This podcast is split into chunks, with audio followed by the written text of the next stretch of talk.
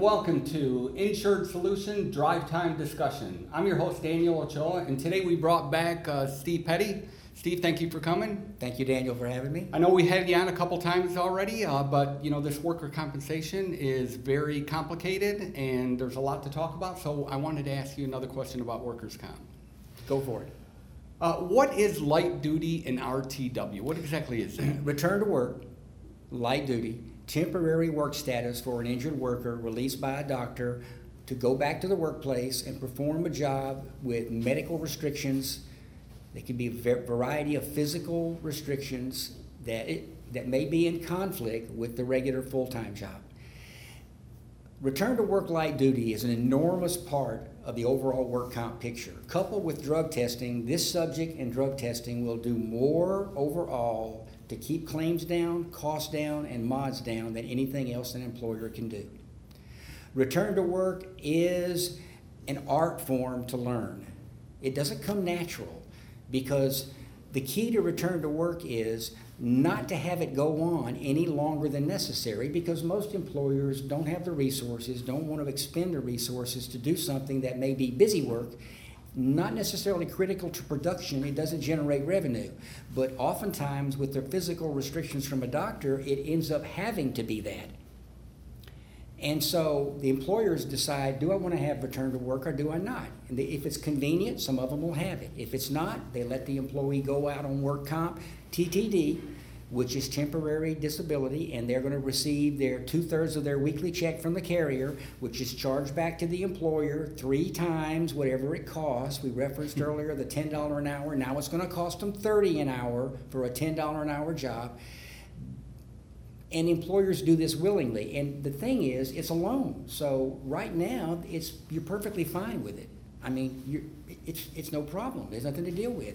But when renewal comes around and all this starts to kick in and it drives the mod up, you wonder where it comes from. You look at indemnity cost. Indemnity costs where uh, where return to work and light duty actually apply often represent 40 to 45 percent of a claim. I've seen them 50 to 60 percent of a claim, and that is a disaster when you're talking 50, 100,000, 200,000 dollar claim, and half of it almost is an indemnity cost. And they wonder why their mod is 1.5 and 1.8. This because they have not had return to work. Like any insurance program, the more you use it, the more it's going to cost. The more you subject the carrier to spending your money, the more they're going to charge you to do it. You have returned to work to for a variety of reasons. It gets it keeps the employee in the mindset of the workplace, so they don't become isolated. It it prevents them from going home and watching TV all day, seeing those already referred to attorneys advertising all day about all the freebies they can get. It lets some people, and we run into it all the time on claims, take a paid vacation now because now they don't have to work. They got the income coming in. It's time to go on a vacation at the employer's expense times three or four or five, depending on how long the claim stays open. Because that formula only shuts off when the claim closes. Until then, it keeps applying year after year after year. It becomes very costly. This is a built in design. The system is very clever. The employers must have a return to work policy and program in place, they must have options. But more importantly, they must look at behavior, at light duty return to work as a behavior subject. They must affect the behavior of the claimant. I can say after decades of seeing the claims, 98 plus percent of the claims that we encounter that have this issue in play involve lower skilled, unskilled labor with lower wages. And the systems on the return to work, uh, on the compensation under light duty uh, TTD, are really designed to go up to a cap. And these people always fall under the cap, so it's always free money. There's no better scheme than having than not having to work and to get paid. And that's exactly what's allowed when an employer does not have this. But what's important is the employer use it as a behavior tool. For example, let's just take a quick look at the, the, the typical 90%, 95% claimant. There's one thing they have in common all over the world, doesn't matter what state, what country. These people typically don't like to read, and that's their problem. They don't like to read. And when light duty is involved, you've got to get it by the doctor, and you've got to put a claimant in a situation where, number one, they can physically do it, but number two, they don't like it. If they don't like it, they're going to end it quicker than if you let it go on and they enjoy it. And it can go on for months and years. The rule is if it takes more than two to four weeks to end light duty, there's something wrong. Something is wrong with how it's set up. So the key in what we do, we like to use sedentary sit-down study work in one of our main 18-month projects, which just the, the premise of an 18-month project to someone on an hourly wage who looks forward to Friday to get paid and get going and, and then party, that is inconceivable. And then they're going to be subjected to learning and actually becoming somebody that could probably improve their life five or tenfold. But will they do it? Not likely. But at the same time, it's work to get paid. If they don't work, they don't get paid. And you have to handle light duty correctly with what do we always say? Documentation. You have to prove with a documentation that an offer was made, it was accepted or declined. Either way, you don't care one way or the other. If they decline it, great. Now they're not going to get paid by anybody, so that paid vacation becomes on, on their nickel now if they want to take it. And if they ta say they'll take it and start, uh, and then they don't come in or they want to take off or they just don't show up, you don't care because they're only getting paid for what they do. No work, no pay. That's a philosophy of earning, not entitlement. And most people in these wage groups are not used to earning because they don't know a way. The lottery's not going to cut it, so what they do is they got to have entitlement. These are where the problem claims are. I don't mean every claim. I want to once again reiterate quickly. Not every problem claim is is is is the norm in the system.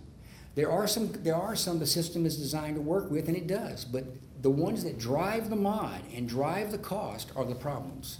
That's where the drivers are. To keep the mod down, you got to stay away from the drivers and you've got to discourage it. You use light duty as a tool, as a weapon to sort of promote it in the workplace. You make every employee understand from the moment they're hired that they will always have a right to earn an income if they're ever injured and put on restrictions by the treating doctor. They will always have a right to earn an income. The key to that is earn. That's the difference. And it doesn't cost you near as much as you think. And then when the word is out and they understand there are no free rides, guess what? These problems seem, they just disappear because nobody wants to do it because they don't number one they don't like to read and when you make it sedentary reading and studying with a purpose and a goal and we offer that in our program now you've got something in place that will attack a major major component to the driver of work comp so i hope that sheds a little light on return to Oh, work absolutely, absolutely. It seems like that if, uh, a- if a lot of these, uh, employers would just implement these procedures, a lot of this pain would go away. a lot of them say they have it but they only have it when it's convenient. They don't understand the importance of it, both in cost and in psychology.